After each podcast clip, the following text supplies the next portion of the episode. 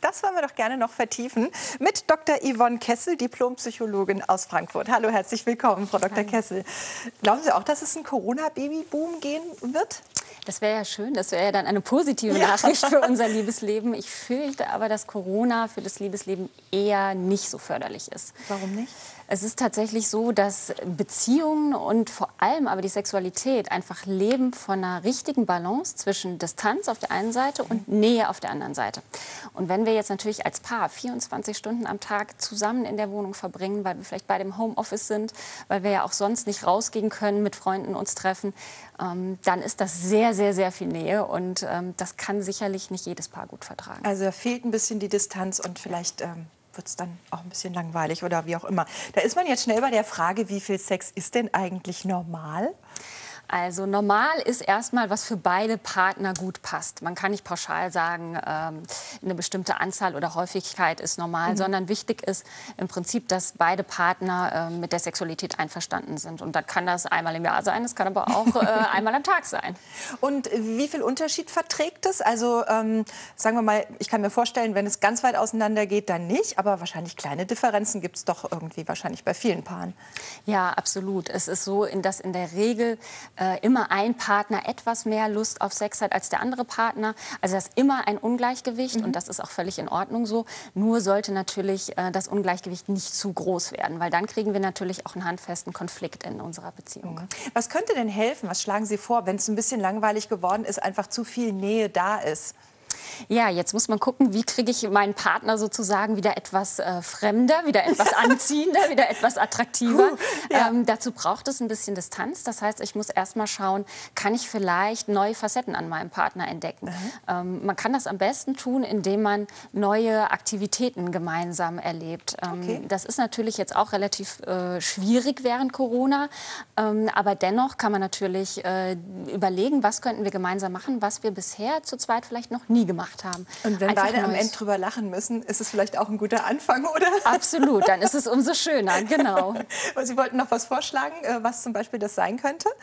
Ja, einfach was Neues zusammen probieren. Das muss jetzt nicht unbedingt in der Sexualität sein. Das mhm. kann auch sein, dass man äh, gemeinsam einfach ein neues Hobby draußen ausprobiert oder man liest gemeinsam ein Buch und holt sich neuen Input. Also wichtig ist tatsächlich was Neues in die Beziehung reinzukriegen. Mhm. Äh, Sex ist ja manchmal auch nur ein Zeichen dafür, wie gut die Beziehung insgesamt ist. Also ich kann mir vorstellen, dass so mancher Konflikt, der vielleicht schon länger gebrodelt hat, irgendwo jetzt so nach oben kommt. Ist das so? Ja, also wie in vielen anderen Bereichen ist es auch äh, in der Beziehung so, dass Corona hier ein bisschen wie ein Brennglas wirkt mhm. tatsächlich. Das heißt, äh, Konflikte, die vorher schon da waren, werden in der Regel ähm, jetzt durch die Corona-Situation einfach noch verstärkt. Ich kann vor allen Dingen den Konflikten nicht mehr gut aus dem Weg gehen. Wo ich vielleicht vorher als Partner geflüchtet bin und aus dem Haus gegangen bin, ist es jetzt so, dass ich einfach mit dem anderen konfrontiert bin und dann natürlich auch mehr Streitigkeiten tatsächlich auftauchen. Ich wollte gerade sagen, und dann gibt es ja beides. Entweder permanent ist Streit in der Bude oder, was mindestens vielleicht genauso schlimm ist, dass sich jeder so in sich zurückzieht und eigentlich so eine ganz große emotionale Distanz da ist. Ähm, was raten Sie Paaren, wenn man so in diesem, ja, so in so einer bisschen Resignation feststeckt?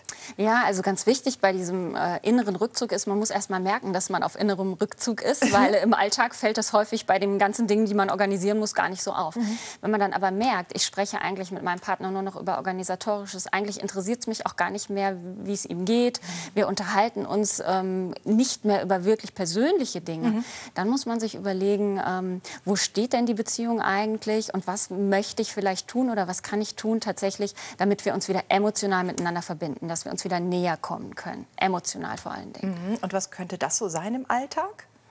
Erstmal ist es ganz wichtig, dass man natürlich äh, den Wunsch hat, an der Situation was zu mhm. ändern. Also den Wunsch hat, auch wirklich emotional mit dem Partner wieder also in Kontakt muss ich zu treten. in mich reinhorchen und fragen, mich ehrlich fragen, was will ich denn wirklich? Ja. Mhm. Also äh, es ist immer so schön dahergesagt zu Vielleicht sagen. Vielleicht das Schwierigste. Absolut. Miteinander ja. sprechen ist ganz, ganz wichtig. Ja. Wenn ich aber vielleicht mit meinem Partner gar nicht mehr sprechen will, mhm. dann ist das wieder eine andere Seite.